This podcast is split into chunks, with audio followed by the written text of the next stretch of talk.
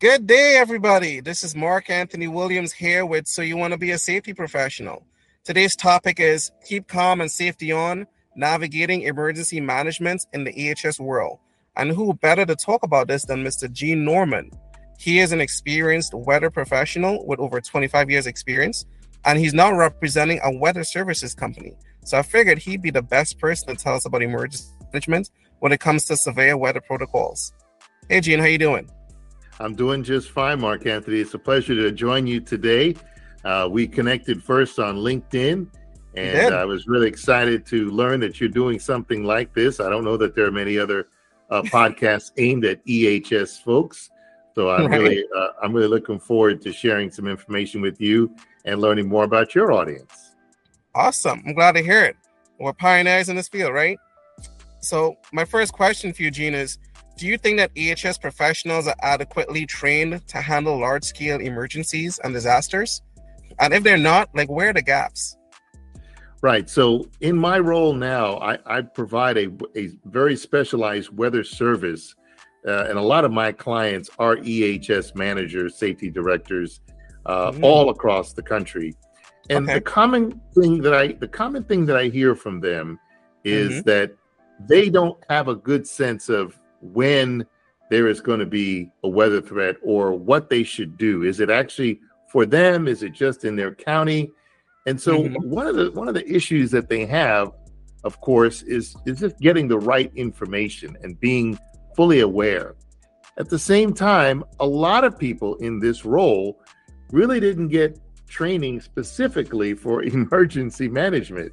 In That's fact, true. a lot of people, as you as you know, uh, they mm-hmm. have to draw up some kind of a response plan, and right. they're wearing many hats. I mean, you know, EHS, just those initials, uh, means environment, health, safety. So they're kind of look, they're kind of spread out a little bit thin. Yeah, you're multi-hatter. Exactly. They, they have to wear lots of different hats. And at some point, somebody said, "Hey, uh, you need to be responsible in case we have bad weather." and mm-hmm. they kind of go, "Oh, what do I do?" So they may not have the specialized training that they need to really be the best that they can be in this particular part of their role. And a lot of them focus on the day-to-day activities. And so when an emergency happens, well, mm-hmm. they now have to spring into that disaster response mode, right? Which again, they, exactly, and they just may not have a lot of experience doing that. Um, and it would help to have a system that can tell me when I need to spring into action versus exactly. having to design the system as well as the protocols, right? Exactly. You, you need to have a reliable system and you need to have a way to communicate with all of the key decision makers about what is your emergency response, what triggers what actions, mm-hmm. right?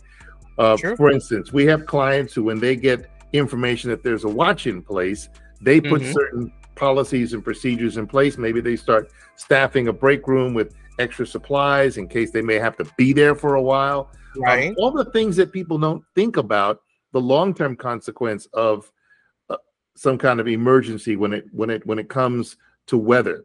Uh, a lot of times we think we know what's going on, but it's it's in the after action that you then learn your most valuable lessons that you can take in to the next situation we do a post mortem after the fact, but all of us can, you know, we could complain about Tom Brady in the field and said, why did he make that pass? But we weren't on the field with him.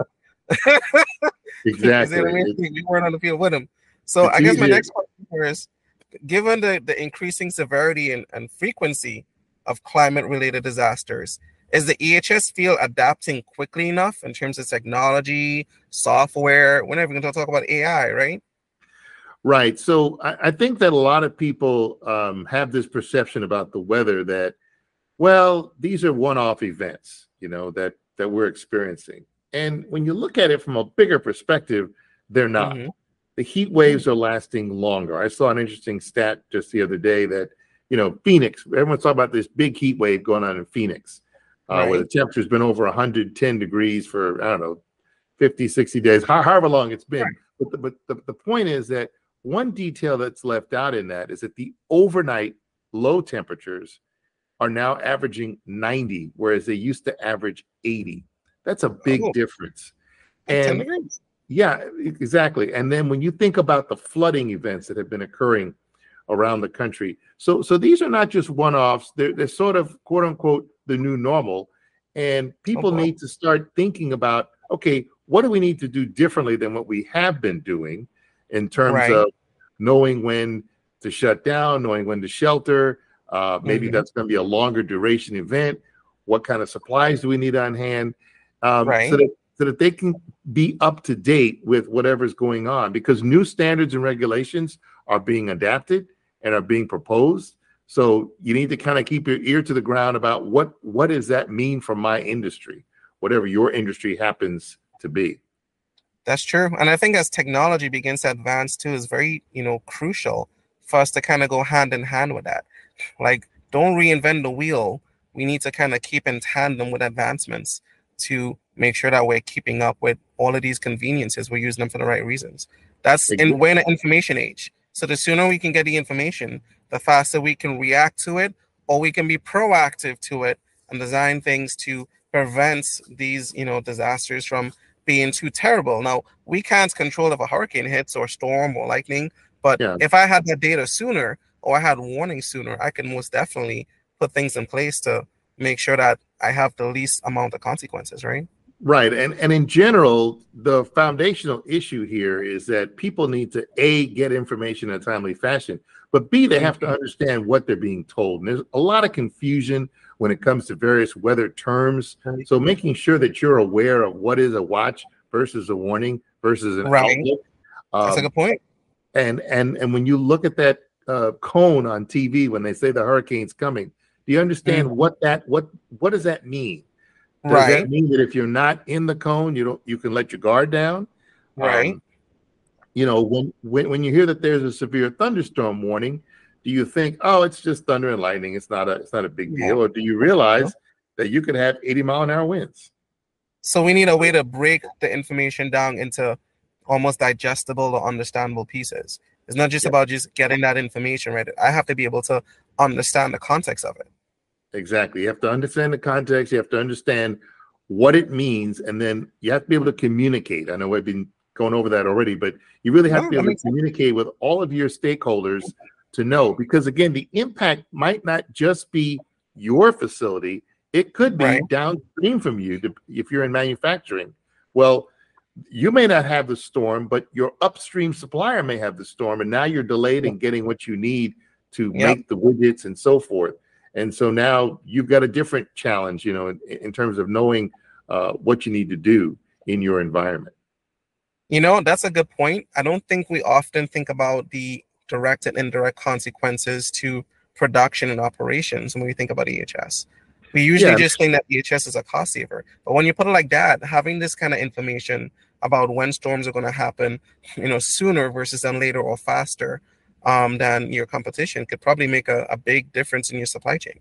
Exactly. And also understanding that even though something is not happening where you are, um, Mhm. again, the upstream and downstream along that supply chain can have an impact. You know, are are heat waves in the Midwest stressing the electrical grid and a, and a, and a power grid and so forth, and the ability to generate energy for air conditioning and so forth? You know, right? Does that impact your business in some peripheral way? So I'd hate to be without AC in California. Oh yeah, well, or even even in Minnesota, where where they're having hundred degree weather, and they're Oh, not wow. really used to that. So again, understanding your the impact of the safety is maybe going beyond the workplace because I know that there's a new OSHA initiative that we have encouraged our clients to become aware of, where they're doing spot checks for industries oh. to make sure that they are providing uh, Yep. a safe environment for their employees when there are heat advisories. So, That's do you true. have the information to know is there a heat advisory in effect? Right. What does it actually mean? What what should you be doing? Should you be providing more breaks? Make sure there's more water on hand. Even if you're in an enclosed building, uh, that that doesn't mean that the risk or the threat is totally diminished. Gone. Yeah. If anything, in an enclosed building now, it's it's almost like an oven potentially, right? Because there may not be as much circulation as if you were outside. Right. And, and again, are you are you in touch with your facilities manager to make sure that you're going to be ready for this heat wave? Um, because people might call in sick, they might become sick, and now you've got a liability on your hands. So you have to always be thinking about where are the holes in my preparedness plan, and how can I fill mm-hmm. those gaps. Look, I would hate to get a case of, of heat cramps. I'll tell you that much. But it brings me to my next question here: Is are certain industries underprepared for environmental emergencies due to a lack of EHS investments? Well, I think that there are a couple of industries that, you know, certainly have a higher risk profile. I think about the oil and gas industry. When you think about pipeline leaks, those have, of course, environmental impacts. Um, so again, making sure that spill response, if you're in that industry, that you're up to speed with with what you need to do there. Same for the chemical industry and even right. the mining industry. I think about agriculture. Um, you know, runoff from rainfall can cause big problems in the surrounding areas when you talk about what what gets into the water, what gets into the water supply. So mm-hmm. again, thinking proactively, I think that's always the key when we we look at uh, how to respond to emergencies is to be proactive as as opposed to being reactive and then you have to right. answer a lot of questions about well why didn't you have this? Why didn't you have that? Um, right. you know so and certainly in in the cases of the construction industry uh, you know we just heard uh, as we were recording this you were sharing with me the story of a crane that that, that collapsed in new york city. Um, you know and when we hear these kind of things the first question is well gee i thought they had protections in place. I thought that they were able to withstand certain wind loads and we don't know all the details yet about what actually happened in that case, but it raises questions naturally because we just assume that well that should not that should not are taken care of. That's not well, my problem. Well, not, not only that, but that that should not happen um, unless there was an extraordinary wind event. So again, mm-hmm. how proactive would you need to be to know that there might be such an event if you have construction assets that are sensitive to wind or rain, etc. That's a good point. Gee, my last question here is what role does EHS play in the aftermath of a disaster? Are there responsibilities that are, you know, often overlooked?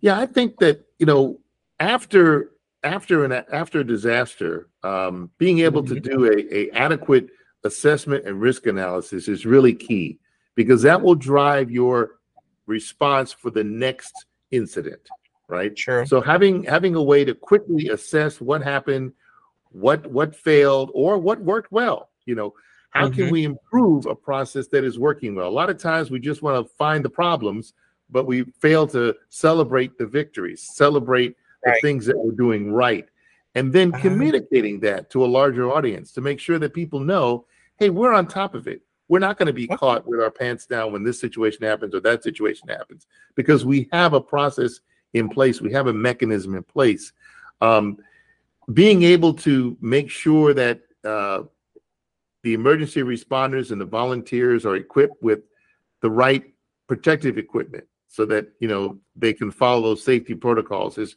really important.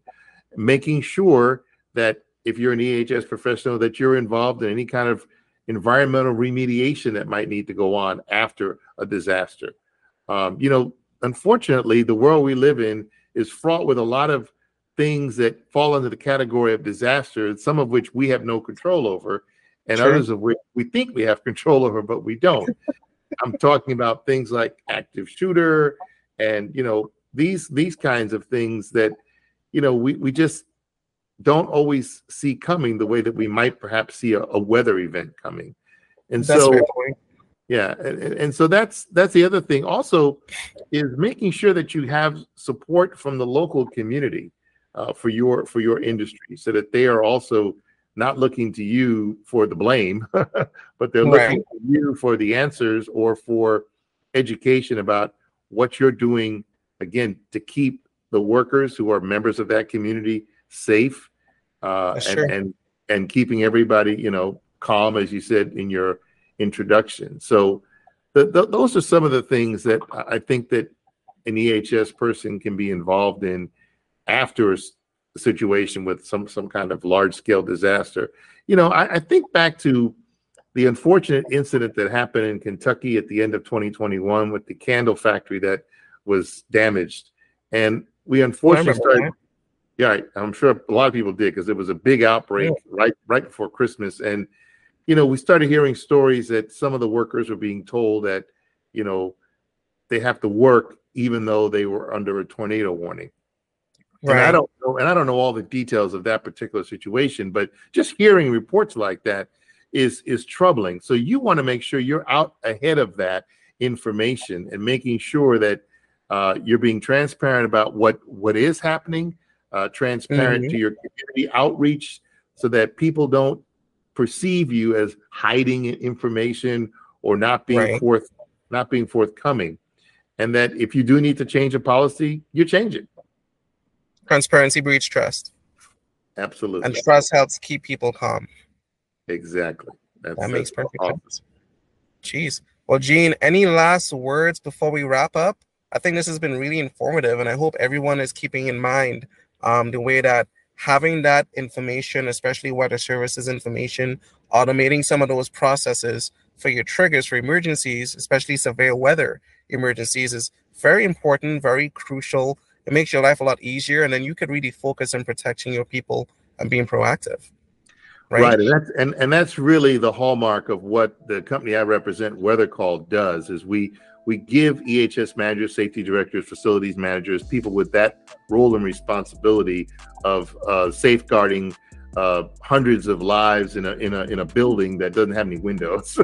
in most in most cases, uh, giving them the proactive tools that they need to make sure that they know what to do or that they that they know that a dangerous weather situation dangerous weather situation is unfolding. You know, when you're in that building without windows, you're focused on your job, right?